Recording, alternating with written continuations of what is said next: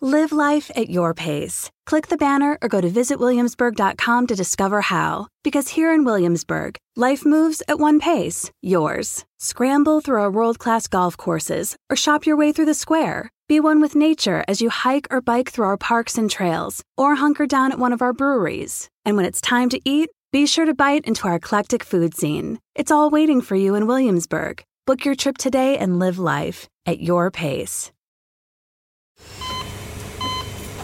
Hear that? That's the sound of a patient whose health data is protected from a cyber attack. And that, that's the sound of a financial system that's digitally secured from bad actors. Right now, there's an invisible war being fought on a digital battlefield that impacts what we do every day. That's why at Peraton, we do the can't be done to help protect the vital systems we rely on. Because if we don't, the alternative is unimaginable. Peraton. How did we become Central Ohio's most trusted team of orthopedic experts? We focus on what matters most our patients. At Orthopedic One, we know we're only at our best when we're helping you get better. And every day, your commitment to overcoming pain and injury inspires and moves us. That's why we bring our best every day to earn your trust. Find a physician near you at orthopedic1.com. The following program is intended for immature audiences only. Don't think, just listen. Coast to coast, border to border, and around the world. You're going online with Bill Alexander.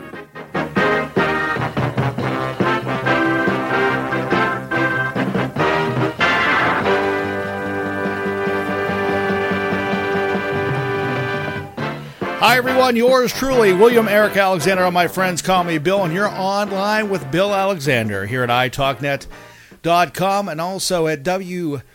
What's it say? No, WMCK.FM. I'll remember what radio station we're at, and also on TV channel 77 as we broadcast live from the Phil J. Motor Studios, high atop High Street in Brownsville, Pennsylvania. If you're looking for a quality pre owned vehicle, give Chip Giannetti a call at 724 785 6800 or stop by his website, philgiannettimotors.com. I'm sorry, Jason. For a brief moment, I had a brain freeze. It is WMCK.FM. I've been doing the program there for over a year now, and for some reason, it just slipped my mind. I don't know why, but it did. But uh, we are on WMCK McKeesport and McKeesport, Pittsburgh. So, anyhow, yours truly, Bill Alexander, with you on a. Uh, what is it, Tuesday night, the day after Labor Day 2019. Hope everything's fine for you on uh, on this day. And uh, if you're listening to us at any other time of the week or the month, thank you very much for joining us. On the program tonight, we have a young actress uh, by the name of Ava Lim. And let me read her bio real quick. It's kind of interesting. She is a Singapore author and of espionage thriller books the Hourglass series. She's a YouTube celebrity with 4 million views and off Broadway star with a loyal fan base following. Red Hourglass is ranked in the top 50 espionage thrillers on Amazon. Her international espionage series is set in America, China, and Singapore, and her website is Averral, A V E R R A L, dot com. On the phone line right now, we have Aver. Aver, how are you doing this evening? Hi, I'm doing great. How are you? I'm doing real good. So, you were born in Singapore, and when did you come to the United States? I came to the United States last year after getting a mission to Lee Strasberg.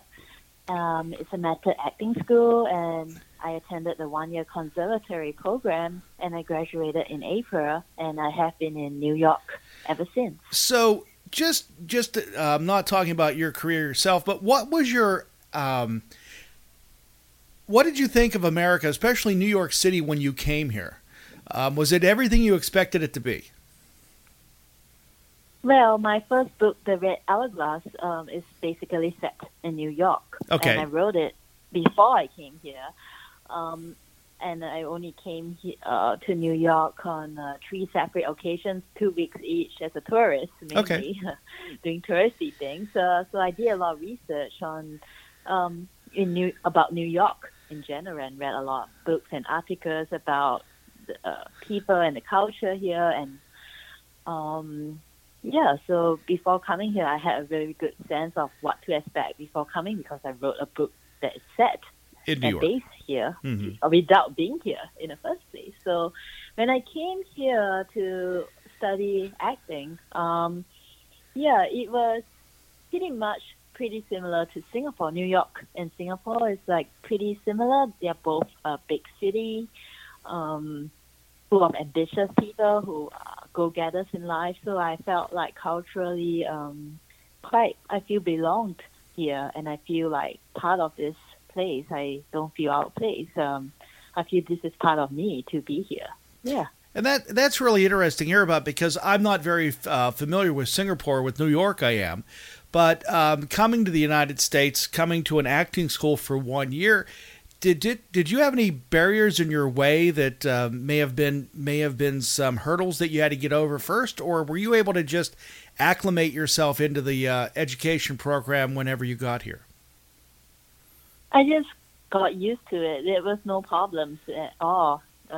Just coming here from Singapore because it's pretty similar culturally. Um, Okay. And I did study in Australia for my business degree, so um, go, moving to a different country to attend a school is not a big change for me Okay. at this point. Um, I think um, I think globalization has made it as such that we can be in any part of the world and just feel like it's pretty much the same everywhere at this point because like you basically have the same Starbucks, same McDonald's. it's not much difference, right? Now you Even s- in China or Singapore, like you said. So, you got your business degree in Australia. yeah. So from business to acting, what took you in the other direction, totally opposite of business? That's a good question. Um, yeah, I, I mean, when I was in business school, I actually wrote like the first thirty thousand words of the Red Hourglass, Okay. and I I wrote the the story while I was in school, right, the first draft, Uh huh. and I kind of like hid it in my computer, like I was like a closeted writer. I didn't want anyone to know. I wrote like the first thirty thousand words of my eventually published novel. Back then, I was like, uh, you know, still in college, and I was like, yeah, you know, I I'm doing a business degree. I'm like getting, you know, my career and my life ahead, and yeah, I have a secret desire to be an author too. So it's like. I didn't really was I wasn't very open about it. I didn't really share to my friends that I'm writing a secret novel kind of thing about spies and espionage. I didn't share it with my friends. I kept it very hidden. I, I just kept writing poetry and short stories and articles as a public display to, hey, you know, I'm a real serious writer, you know. I can write real articles. You know, I wanted to sound like intellectual Okay. at that point. So I yeah, and like I wrote great business reports. So I wanted like to give the impression to others like I am writing things that that made me sound intellectual, or something like that. But to write a, like a fictional novel about undercover agents, that's like something that was not very exposed at that point of time. Okay. I didn't want to like expose myself, like you know, yeah, I had that desire. Um, but it was burning within me to publish it. You know, it was it just you know the story kept coming to me every night. When I was in school, in business school, I was like going for lectures, and then at night I have all these visions and dreams about like all these things that I wrote in the Red Hourglass, which was like, you know, it was it kept haunting me, and it and like it kept like urging me to go on to write the book, write the full story, because it, the story will not leave me till I wrote it, you know, and it gave me a peace of mind after writing it down. Like I felt much better about myself after writing the initial first few chapters down. And I got it out of my memory, out of my visions, out Uh-huh. of my dreams and nightmares and everything, you know. So it's kind of like uh trying to get it out of my system kind of thing, you know. I think it's the same if I being a dancer, you know. Like if I don't dance, I feel like there's something wrong with me. I just have to keep dancing. It's the same with writing. I just have to keep writing. Keep writing. Um, yeah, so I just wrote the whole book out over a period of four years. Um, and uh, yeah, so I got it published, and yeah, it's uh, I think it's to date still one of my best works to date. Um, because I took like it took a lot of time and you know effort to really get get everything out of my system. So, so, so I think is you you you're a, you were a closeted espionage writer, and did you watch these types of movies? Did you read these types of books, or is this just something that came to you and said, "I have to write this genre"? Um, because it was something it that to me. which which I Like, find interesting. I, I, I read a lot of Christopher Pike, and like I wrote. I mean, I I read other fictional works, uh-huh. um, more on horror and you know, um, anime about you know warriors and Yakuza you know the secret society. Yakuza. I'm sorry, the Japanese uh, secret society. okay. Um, so basically, I guess it kind of influenced my work. Um, and I got more attracted into writing and researching on stuff which is the underbelly of um, the society. You know, the people who are forgotten, like the homelessness, Okay. the uh, orphans. You know, so that became the central theme in my works uh, moving forward. So some of my the things that I really enjoy writing about is um, describing myself as a rat. You know, um, that was that's my experience of New York City. That I I still feel even today I'm a rat in the system. I'm just scavenging for Ah. food in the subway station, and I'm crawling on all fours, and no one knows me, and no one gives a shit. You know, because I'm just a rat. Right. And it's very central in the red hourglass that is the, you know, you get the sense of the helplessness, and you know, there's so much things out of out of our control. All, all these buildings are so tall, and I feel so insignificant. And that's probably like when I was in business school. That's how I felt about myself. Like, yeah, I, I want to get like a business degree. I want to start my own business. I want to make it in this world. But I guess you know, I'm just a tiny part of every the universe in Uh-huh. general. I'm just really small compared to everything. So it's that kind of sensation that you know, as much as I want to do a lot of things in my life, that maybe this is it. You know, there's only so much I can do. Right. You know, that's So- the kind of So, Yeah. so the main character in the book um, is Mary Summers, and when you start reading the Red Hourglass, especially the progo- prologue, you write with a lot of description, and I don't want to give it away because um, it's it's a very uh, how do I want to put it? It's very I don't want to say graphic, but it the, it the way you wrote it there's a lot of description about what you see what you see in the hotel room what you see is going on from what she's wearing to what he's doing and she hates the color yellow which I thought was really interesting that that was the first thing that I that that popped into my mind. She hated the yellow the color yellow. It's because of where she grew up because she grew up in the in um in the wasteland of yellow, yellowy slime, and I grew up to detest the color yellow because it was it, to me she grew up on a farm i guess it was and it was one of those bright colors but because of what happened with her mother and her stepfather she detested that color. So that color does that become predominant in the series or just in the beginning of it? Um, yeah, in my writings, I tend to use a lot of visual description. Okay. Um, like yellow, you know, like red hourglass is very um, visual in nature. Um, yeah, I mean, that's kind of, yeah, one of those things I, that I write about, like from a villain's point of view. You know, everyone thinks that, yeah, it's sunshine, yellow, it's like, pretty, and everything is beautiful. And I prefer to take the alternative point of view and describe it in a different perspective, in a different way, on why she hated yellow because Yeah. it's a color that normally people associate with happiness mm-hmm. and with the sun, you know.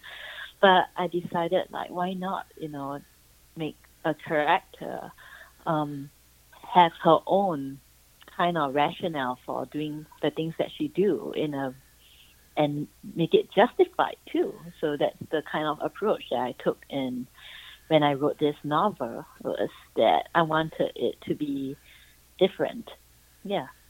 And um, and again, it goes also that thing too that that the uh, premise of this story, at least the beginning of the story, is she's going in taking care of an individual that has basically siphoned off money from the average working person. So did you the character sees themselves as a Robin Hood type character who is taking from the rich and giving back to the poor, or is that just coincidental? Yeah.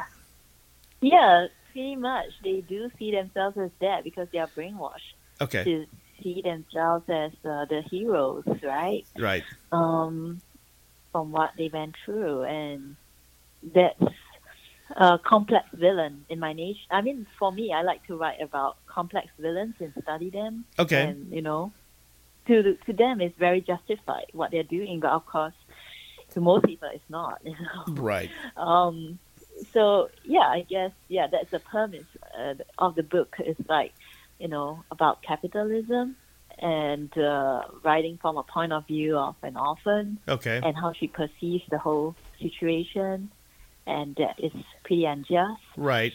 So that's the perspective that she comes from and her point of view. So it's the book is written from her point of view on how she sees things in based on her upbringing and the the things she had personally went through.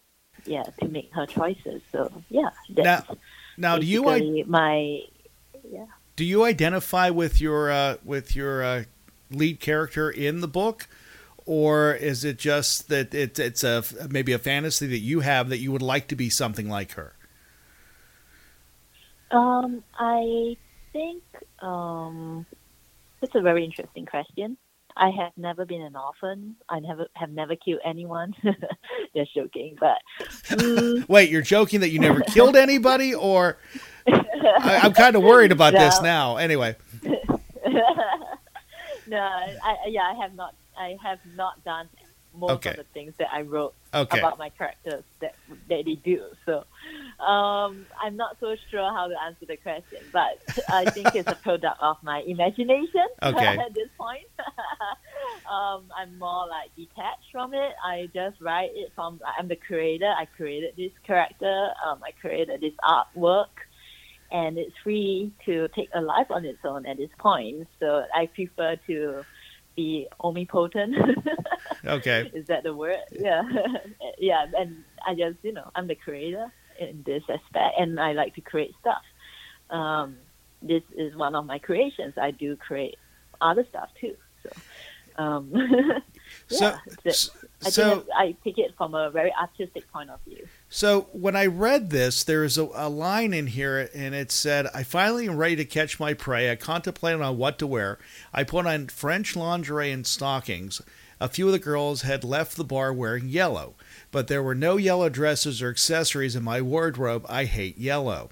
Now, when you talk about the French lingerie, I can tie that into your YouTube channel. What is the purpose of your YouTube channel? Um, when I wrote my books and started my YouTube, um, Okay. about the same time, um, I saw like I was doing both things at the same time. They are both like different creative outlets. Okay. Um, I didn't really know what I was doing at the point of time. Actually, you know, I was just like being experimental. Like that, at that time, you know, it was a pretty new thing to be a Amazon author or YouTuber. It was like way back, you know. So no one knew what it was back then, right? So I was just doing something, in you know, something interesting, um, and I wanted to create a YouTube channel to do um, to actually find out more about myself. It's a self discovery thing. I think even writing a book is a self discovery thing. So both of them were different outlets of expression to discover who I am, right? Along with traveling and doing new stuff like going Right. for classes, you know. It's all these were outlets of um, discovering what I am. And through my creations, I had a better understanding of who I am as a person, right? Because I was a little confused of who I am. when I did it. Yeah.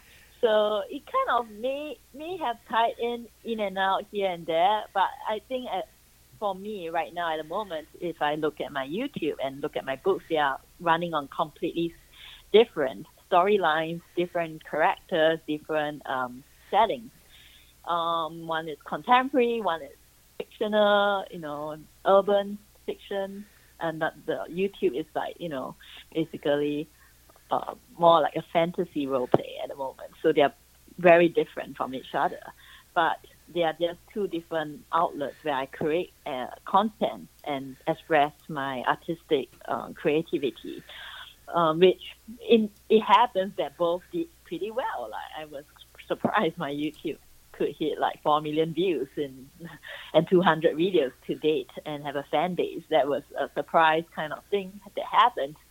Um, along with my books, you know, uh, I wrote three books, and the first book is uh, in the top 50 in the espionage uh, section. So all these were like accidental things that happened out of my creations that I didn't like foresee coming. Um, but I think essentially I was just experimenting with myself. I think that's that's that's I, the only thing I could think of right now. Okay, because why I did it. Because I think the the uh, the YouTube videos are the term it's they they it says risque, and the purpose of those is like you said they are fantasy. What is the audience that you're striking for in the in on the YouTube channel? Who are you looking at attracting? Right now, the my audience are mostly um, men who think they are minions because I call them minions, and you know I call my fans minions. So they yeah I'm a minion, and they they also change their names to minions and mm-hmm. they comment on all my videos as a minion. So they do like role play fantasy stuff on it too. They participate in the channel. Um, that's probably like there's audience particip- participation um, kind of thing going on on my YouTube that um, and my books is more like a voyeuristic journey, I guess, into right. someone's private thoughts in life. Um, so it's two different mediums of expression. um, so yeah, I think my fans do, you know, read my books and watch my videos, and they are really into my creations, which are pretty unique. Um, and my intention is to just keep creating stuff. I'm working on voiceovers nowadays, so, so that's my next project. Are are you are you trying to? Because you you do a lot of different things from the books. to the YouTube channel, to, as you mentioned, voiceovers, to your acting, to your dancing. Are you yeah. Are, are, you're you're doing everything. I mean, there's not one thing that I can tell that you're not doing and you're not putting yourself in 100% is there one thing you enjoy doing more than the other ones? That's a really good question. Um, my dad told me that I'm a I don't keep my hobbies for long. Okay. That means that I change my hobbies very often, and it kind of explains why I have to do many different things to keep things refreshing and challenging. If not, I will I will become disinterested. Like if I only had one YouTube channel without my books, I would not I probably would not do as well as what I was doing uh, compared to doing both at the same time. Right. Yeah, because I just need to do things simultaneously to each other, so I can alternate, uh, alternately like write my books and then work on my YouTube and then do my dancing. So I, I kind of like simultaneously uh, change up my schedule to do different things to keep it like refreshing. Um, that's that, but that's my style of working, right? It may not suit everyone. Most people are pretty specialized in one area of what they focus. If they want to be a world class athlete, they, they just do running and that's it, you know. But for me, I have to do like many things. so I guess I'm more versatile in that aspect, but it's just a character trait I have. now, one thing I want to ask you, and, and, and if you don't want to answer me, that's fine. But I'm I'm looking at your stuff on your website right now, and the one thing that runs through my head is I'm trying to figure out how old you are because you look extremely young. And for being able to get your, your business degree and then finish the, the, the year of acting and everything else, plus everything else you're doing, how old are you? Um, I prefer to keep my age like I'm an immortal at this point, and like I'm a vampire. I'm just joking, but yeah, you know, I prefer to like be immortal forever.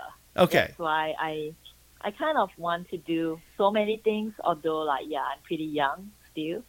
Um, I don't think age is a factor. I think uh, most people have limitless potential in life, Okay. and we don't actualize this potential in us because we we don't you know go out there. Uh, most people don't go out there to achieve stuff. You know, they wait for things to happen. But Ah. for me, I take the reverse approach. You know, I, I if I want things to happen, I will make it happen. So I kind of have, I guess, for my age group and considering the amount of time I had spent on Earth compared to the amount of things I have done, Right. is a lot more compared to a lot of people because I I just am constantly working on different things all the time, and I change things up. So I never feel like I don't feel burnt out, tired. I don't feel burnt out or tired because I I change things up. I switch things around to to keep things refreshing. So. Um, I don't think that age is a factor at this point, especially with the internet and technology. Like, there are like like people like teenagers who are millionaires because of internet. Right. like they are also like teenage YouTube stars too. So I don't think like at this point of history, um, that age can will come into play. In fact, um, I think it's it's best to do as much things as we can before we die. Because Okay. one thing for sure, the human lifespan is limited on Earth Right. and the only thing we can do is do everything we want to do before we hit the end. Okay. so I guess I, I see life in that perspective. That's why I'm doing so much things because I know my time will be up one day, unless um I become immortal, which I am trying to immortalize myself on virtual space. But yeah, So, so with all you're doing, um, and and doing the the um, the actor, the dancer, the author, the business school, and everything else, what what got you attracted into acting? Was it something natural from the dancing that you were doing and from the writing, or was it something you always wanted to be? Was be an actor on on Broadway, off Broadway, TV, movies, whatever it is? I would regard my YouTube channel as an act already. Like okay. at this point with 200 videos it's a persona that I Mhm. have portrayed consistently over 200 videos. So it's a it's an act because I am nothing like that in real life too you know. Um, my friends know that. They're like yeah you know they, they see my videos they know it's like that's not why I am in real life at all. So it's, it's it is an act. I'm sure. Um, I'm so sure what that got ma- just I'm sure that makes your mother feel better too, because yeah the domineering like, type with your minions is quite interesting. Yeah, you know, it is a fantasy role play at this point, like Queen Cersei, you know. Yes. Um, she's a villain, so yeah, it's it's pretty much it, you know. And I think that acting came pretty natural to me because like I was cast lead in my high school musical, okay. and also I was Desdemona in Othello for Shakespeare play Uh huh. when I was in school. So I kept I kept auditioning and getting lead roles when I was in school. So it, it was a natural progression that I would eventually do acting. And Oh, okay. I needed a place to act, like a, an outlet to express. So I did my YouTube channel. But I guess my personality is that I'm a solo player. Like I am a soloist. That means I have to do my own stuff. I Right. I function best when I'm on my own. There are some people they have to join a group and then they become better. For me, it's like when I do my own stuff, and I write my own books, I do my own videos, like things become really good, you know, because I, I just operate in a solo manner. And somehow these two platforms are the best platforms for someone who likes to work independently. And that's how I kind of um, express my my kind of creativity in that aspect. And I try to be on off Broadway, you know, to to get on other people's productions as well. And um, yeah, I also tried to, you know, improve myself that way by being on other people's stuff. But still, at the end of the day, I found out that even when I try to join someone else's production or I join a dance team. In the end, my the best dance dancing I do is when I dance on my own. You know, my solo dancing. that people Right. really like it. You know, like they really remember me when I dance alone. They don't remember me when I dance in a group. The same is like with my acting. My people remember me by my YouTube channel. They don't necessarily remember who I am if I'm on an off Broadway production. Right. So I realized that through you know it's it's kind of like a trial and error thing going on. I I did try both things, and somehow my creations are a lot better when I am operating independently. Okay. And that Yeah. And that makes a lot of sense. Um, on the phone line, I have uh, Ava uh, Lim. Uh, do me a favor, pronounce your name for my audience because I know I'm butchering it. Yeah, you are you are getting it right. I am really. I I because Yeah. I, I I get when I when I deal with people of other uh, uh, cultures, I I get so worried about mispronouncing their name because I speak with a true U.S. accent from Western Pennsylvania, and I always worry about offending anybody by saying their name incorrectly. But on the uh, again, we have Aver Lim on the phone line here on WMCK McKeesport and also on Fayette TV channel 77 as we talk about her her her books, her acting career, her YouTube channel, and pretty much everything else that she has done. She's been open to us so far. If you uh, if you enjoy it, please stay tuned and listen to more of the conversation with it. Now, the one thing I wanted to ask you, and I was looking at your uh, bio on your uh, on your uh, website, is you were in the off Broadway production War Lovers, and you created a Chinese fan dance choreography, which became the highlight of the show. What? Why was there a need for this fan dance in this production, or was it based on a uh, um, a Chinese culture to begin with?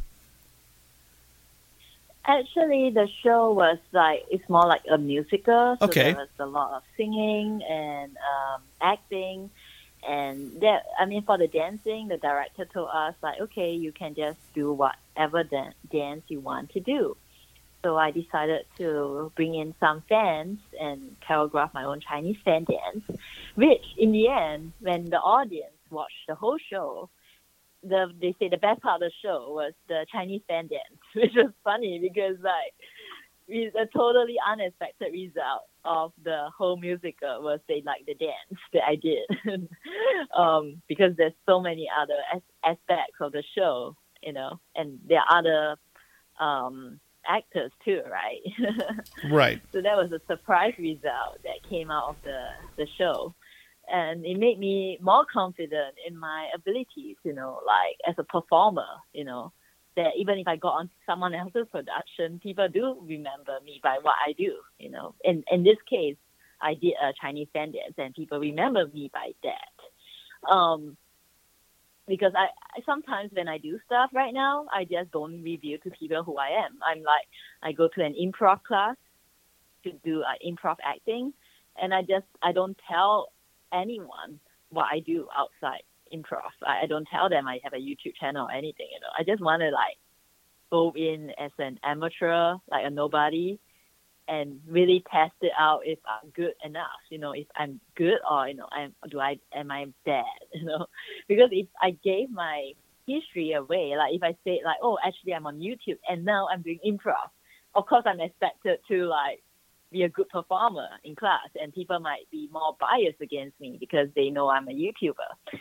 But if I go in without saying what I did in the past, then it's a more fair, accurate gauge on where I am in the class uh, in terms of my improv. So this these are the kind of interesting things I do to experiment on myself nowadays. Like, am I a, a good performer or not? True, you know, It, it putting myself in different settings. it sounds to me like you like working yourself, but if necessary, you'll become a group performer. Um, because I, from listening to what you've just told me, plus everything else, I think you could probably write your own one woman show for Broadway or off Broadway and make it very successful. Because uh, you have that confidence, even talking to you on the phone, that comes through in your uh, presentation.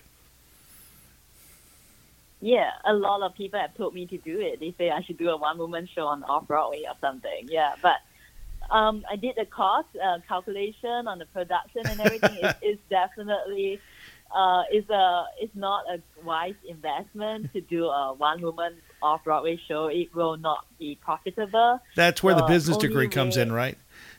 Yeah, you know, it will be a unless someone sponsors me or something. But um, even for me on YouTube right now, that is like I think that is the best medium Okay. because it reach it the you on YouTube I have an outreach of a few million worldwide, Right. but on a off Broadway stage, on average, only about fifty people are going to watch Oh, good point. show.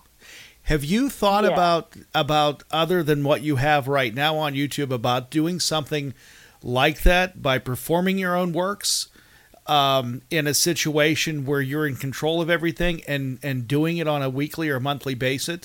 Basically, taking a one woman show and breaking it down into parts and putting it on YouTube. Yeah, which which I am exactly doing it. Okay. Right. It's a one woman show being bro- bro- broken down to a weekly series. Every week there is a new episode on YouTube based on my one woman show. Okay, well, right. So it is it is uh, uh, artwork in in kind of unfolding itself because it's kind of feel experimental. I do weird stuff sometimes. Like I'll just stare at the camera for one minute and people like that vi- video a lot. you know. Okay. So it's, it's, it's weird things like that. So that sometimes people do like better than me trying too hard to be a good performer. Some people just don't like that. You know, they just want me to be you know, do unusual things that clicks, that sticks out. Because there are so many talented performers out there. Right. They just want to watch someone be a bit weird. That's essentially it. right? yeah, it's kind of sad that weird sells. That's that's one of those things that's kind of sad that now that weird sells as much as it does. But for those of you that uh, that like that, that's kind of cool, and I suppose, and I guess the people that are creating it's also cool too. But uh, it's it's kind of interesting. So, do you see you do you see yourself going into TV and movies or even uh, stage performance, or do you see yourself staying with YouTube? Um, I have agents who are interested Okay. in me. Yeah. So um, I think the next step will be TV and film.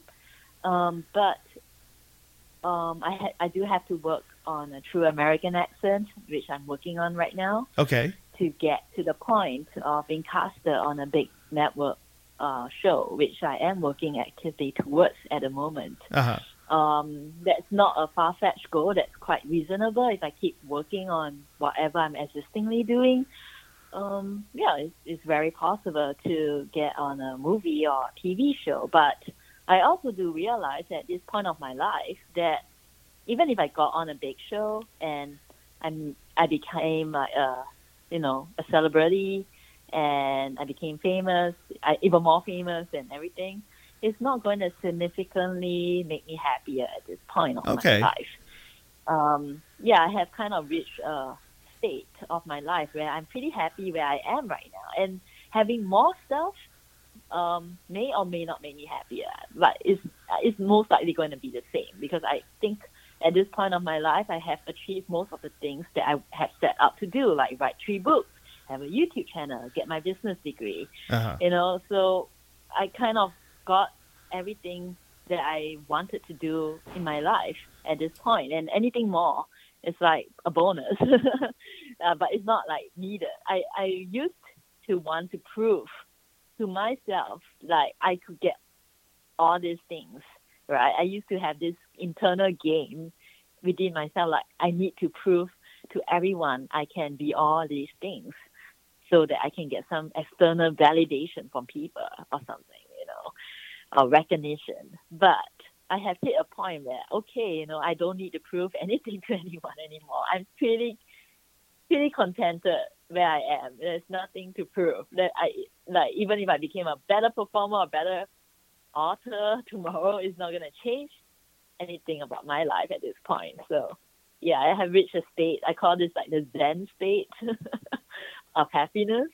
Yeah, so I kind of hit this point, um, which I'm I'm glad that I went through the whole journey to hit this point in my life where I feel perfectly contented at What- what that- I have. That's cool.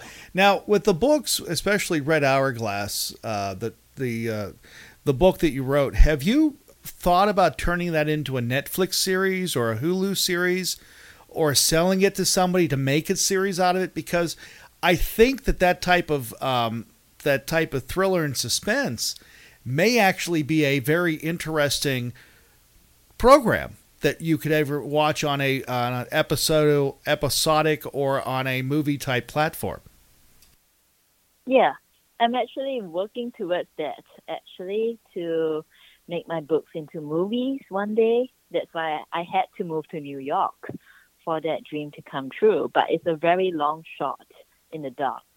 Um, George Martin he took 40 years before Game of Thrones became the hit HBO series. So, and for most authors, um, they may never see their books become a TV series or become a movie. It may never be adapted, but um, yeah, you know, it is a very long shot in the dark um, because you know, to for movie adaptation of a book, it's like it requires so much luck um, that is out of my control at the moment, and I recognize that too because um, as much as I think my books are really suitable to be the next hit Netflix series, um, especially writing from a strong alpha female point of view, which Right. is like the in thing right now. Um, yeah, it's it's a very long shot. Yeah, but that, but actually being in New York brings me closer to that dream. That's what I'm actively working on, my acting and my voiceovers right now, is because so I can make the, I can start to make the beta version of it, like the, the preliminary version of it, Okay. to pitch the preliminary version to the networks. You know, if I can pull off like the pilot of it. Mhm. So, So- that's what I'm trying to work on. You've mentioned a couple times about voiceover work. Are you doing voiceover work now, or are you just uh, practicing and rehearsing to to get that voiceover break? Right now, I'm practicing and rehearsing and Okay. getting my American accent because I moved here last year, so my accent is still kind of all over the place because I studied in Australia, in Singapore, so right now it's like it's kind of inconsistent. But with time, staying in New York, it will become more American with time. Um, so that's what I have to actively work on right now to get a standard American accent, do the voiceovers. Um, yeah, it, because like um, doing a pilot series or a trailer Uh-huh. requires voiceover. Right. Now, the one Yeah, thing so I'm, that- su- I'm I'm surprised you're saying is you want to get an American accent, and the reason I'm surprised about that is is would there not be any work out there with um, with a with an accent like yours, um, or would it just It's be a lot harder. a lot harder? Okay. Because It's a lot I, I harder just because uh, I find that interesting. I really do. the standard American is the is only accepted accent on national TV. you know. Really? So it's just it's about, about access, accessibility. That means people have around the world have to be able to understand when I speak. Right now, I'm maybe like eight, 70, 80 percent being understood by majority of Okay. the Americans because of I have some British accent and Australian and you know Ch- Mandarin influences. So to make it like a standardized American accent will mean that I will be understood by 100% of, Of the everybody. population. So that's what an actor actively works on compared to even like someone in the US, like from Boston, who has a Boston accent, might have to work on getting a standard American accent Right. in order to be understood um, around America. Yeah, it's, the, it's pre- pretty much getting rid of our regional accents to get the standard accent. which is which is actually in my opinion kind of sad because you're losing that identity but uh, you're right i do hear a little bit of british and i do hear a little bit of australian when you speak um, it, it it for someone from singapore and i don't know if that's common or not i know you study in australia but it's kind of interesting to hear it from you and um, for the most part, I'm not having any problem with you whatsoever. That's why I think it'd be kind of cool to have somebody in a lead character role or even a supporting character role um, with your accent telling the story that you're telling.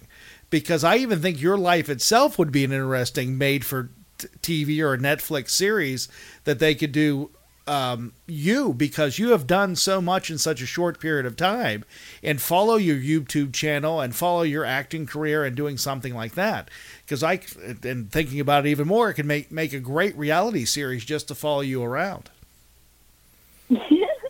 yeah, yeah. Um, there, there has there have been people who have asked me to do that, and yeah, suggested that to me, and yeah, it it could be. Who knows? Maybe I should do start doing that on my YouTube, like do a reality like YouTube thing going on, like just follow me around New York for a day, and that would be that, honestly that'd that be really kind of interesting. fun. because I think Yeah. there'd be a lot of people out there that would watch it that would actually identify with you, um, and and and would be able to follow along and figure out the the uh, what you're going through and the difficulties that you're having, um, finding roles and finding work and stuff like that. And there'd be a lot of people able to identify. So I think it'd be interesting. Yeah, it could be. I think there's a there's something I could look into, like my own reality TV show on, On- YouTube. on YouTube. Yeah, ju- I, I'm not trying to create more work for you, but I, I think it'd be interesting. So, of the stuff that you do, what do you get more gratification from? The writing, the YouTube channel, or your acting? Well, that's a pretty good question. Um, I no longer get gratification from anything I do. That's the real answer to this Okay. Because I used to get a lot of gratification from writing a novel, and then you hit a point that, yeah, okay, I wrote three books. What's next? Right. And then I got a lot of gratification from my YouTube because I got so much fan mail, and yeah, I got so much fan mail. And then what's next? And then right now I'm training for a Spartan race. I got on an Amazon Prime reality TV show Oh, did you? um, by auditioning for it. I auditioned for it. It's called Radical Body Transformation Okay. and it's on season three. And I got on the show as one of the contestants, and my end goal is out of like eight months of working out is to just run a Spartan race, right? Okay. yeah, right now I'm on the show, which is crazy because now I'm like running every day, which is like something I never imagined I would be doing. Like I was like dancing every day before I Uh-huh. got on the show, and then now I have to run a Spartan race. It's like oh no, looks like I can't be dancing every day now. I got to run every day. I got to, you know, start working out, doing weights, like real intensive um, exercise, which is different from dancing or acting, you know. So for the past month, I've been doing that. I've been at the gym like five times a week, you know, and it's it's kind of interesting because I guess that for me there is no such thing as gratification at this point. It's just about enjoying the process. Okay. And, and maybe my gratification is like, yeah, I, I could buy some nice stuff on Amazon to like treat myself once in a while. Like, yeah, I got new earplugs. like, Okay. like I got new some new technology toy. I, I got new Fitbit. I got my new boss stickers. You know, like these are just temporary shopping gratifications at this point to enhance my life. But there's no, I no longer get any additional gratification from the creative process. Oh, okay. So the program on Amazon, when is that going to be dropped so people can watch it? it? is is in one and a half years time because they have to film us over six, eight months and then they have to edit the show so it's about one and a half time uh, one and a half years time it's on season three now they are on season two on amazon prime so i'll be i'll be on season three if i complete eight months provided i don't drop out so yeah i, I am currently in the process of being on the show it's my first month on Okay. the show and i'm still surviving the program so So we're looking I, at I, I, I am still on track. sometime late 2020, then, is what you're saying. yeah. Early yeah. 21. Provided I complete eight months. Okay. I have to complete eight months, and I have to run the Spartan race. Okay. so there's some conditions tied to it.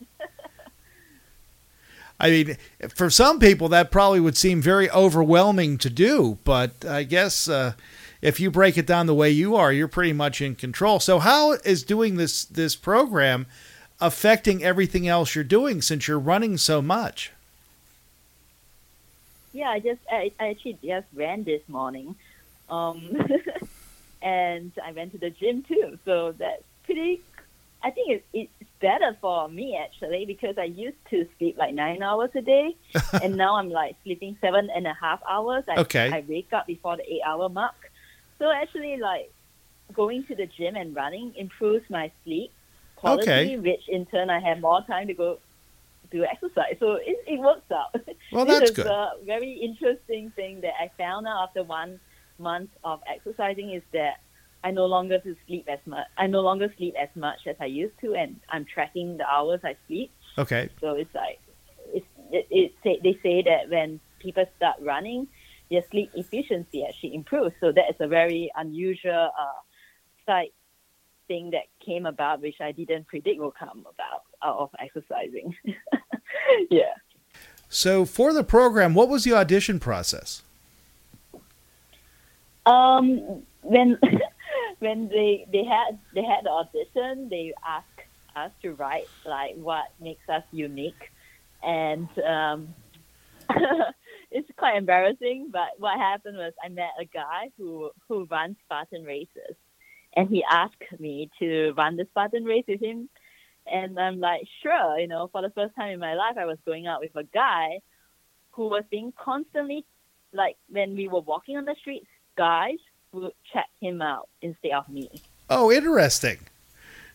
Yeah, and if we went to a club, the guys in the club will all look at him and not look at me. Okay. I'm like, this is so unusual. I'm I'm dating a guy who is hotter than I am, like more physically attractive than I am. Right. So it was like this is this is there's something going on here, you know. And I and it, yeah, I realized that because he does the Spartan race and he is physically really fit, Uh huh. and that's why he gets checked out by men all the time, Mhm. not women, but by men. Right. so it kind of motivated me in a sense that yeah, I think I should run this race too. It sounds pretty interesting. Um, unfortunately, uh, we were only dating for a very short period of time, and he's no longer dating me at the moment. So I'm like, sure, but I got on the show, and and now I have to proceed eight months on the show Uh-huh. without him. so that's a kind of very funny thing that happened to me, which was like I thought, you know, we were gonna date long term, but no, apparently I got, you know, I got dropped. Right. I, I'm still on the show. So I, I, I told my friend, it, it's, it's as if this guy got me pregnant. Oh, okay. do this show for the next eight months. No, I'm just like it's a joke that I made with my friend. But yeah, it's, Uh-huh. uh, this is how I feel like when every time I'm at the gym, like oh my god, why am I at the gym? Oh yeah, I met this hot guy and I got interested in a Spartan race and I got on a show, so that's why I'm doing this. so that, this is what is going through my mind as I'm training every day now. also, yeah, that was what exactly happened. But I'm, but it's a good thing for me because instead of getting pregnant, I'm actually getting more fit and I'll be hot. Right, right. So there's so there's I'll your be more- motivation right there. Yeah, yeah, I'll be more physically attractive in eight months, I guess. You know, if I keep doing this. So before I think as a, yeah. before you're on the, are they following you month by month? Are there camera crews with you right now, or do you have to get ready for the show in eight months? Um, no, they they film us at intervals, like every few months. Okay. So they're filming me in December. Okay. So yeah, like maybe every four, two, two to four months they'll film us. Uh, Okay. To update with the progress. So that's, but of course there will be some people who will drop out, and I hopefully will not drop out. Right. I should do all eight months and run the race. Okay. So that's my my target right now. So yeah, it is a reality TV show, and I guess there are about thirty contestants right now. Uh-huh. Yeah. oh, very interesting. Well, Ava, I really appreciate you being on the program. And when the program on Amazon is released, I'd love to have you back on again so you can tell us how physically fit you've become and what else you're doing and talk about the program and how, how it has changed your life because right now, just after a month, it seems to me like it's refocusing your priorities, which is kind of cool. So um, I'd love to have you back on the program, say in about eight or nine months. That's great. I'll, I'll I'll be sure to be back on to update with my new Spartan body. That sounds great. Hopefully, like if I'm, I'm if I'm with another physically attractive guy, the you know guys who look at me big by then. Sounds good. Well, Aver, I appreciate you being on the program tonight to talk about your books, the Hourglass series, your YouTube channel, and your acting career. And um, good luck on the reality program on Amazon. I really appreciate you taking time, and we'll talk to you again real soon. All right. Thank you so much. Thank you very much. Bye bye. Aver Lim here online with yours truly, Bill Alexander, as we talked about her her books, her YouTube channel, her um, her acting career, and her um, new reality program that she was just casted for on Amazon Prime. Um, she is a uh, Singaporean author who is uh, just came to the United States within the last year. Her uh, website is Averil com. That's A V E R R A L dot com. And you can also check on my website, italknet.com, to find out more information. Uh, very enjoyable conversation. Um, very, very pleasant young lady, very confident young lady. And I'm glad she was able to join us tonight here online with yours truly, Bill Alexander. Well, that's going to wrap up another show. But before we go, uh, we got news uh, this past week. We're going to have uh, some football celebrities on the program, which I'm really looking forward to. Former NFL player, um, I just lost his name here. Uh, don't mind me. Shawn Harper, formerly of the Indianapolis Colts, Colts, is going to be on the program, and we're going to be talking to him. And also, if we can get the date scheduled and everything working out, Pittsburgh Steeler legend Rocky Bleier will be on the program too. Really looking forward to that one. Looking forward to Shawn Harper, who's going to be on next week.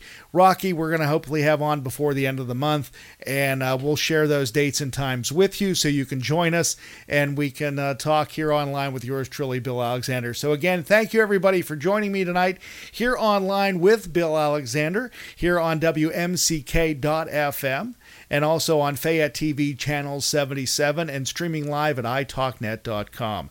As we broadcast live from the Phil Giannetti Motors studios from high atop High Street in Brownsville, Pennsylvania.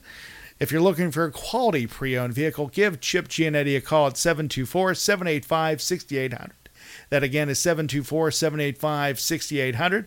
Or stop by his website, philgiannettimotors.com. Again, philgiannettimotors.com com. Guys, I am out of here. You all have a great night, and we shall talk to you next time here online with yours truly, Bill Alexander.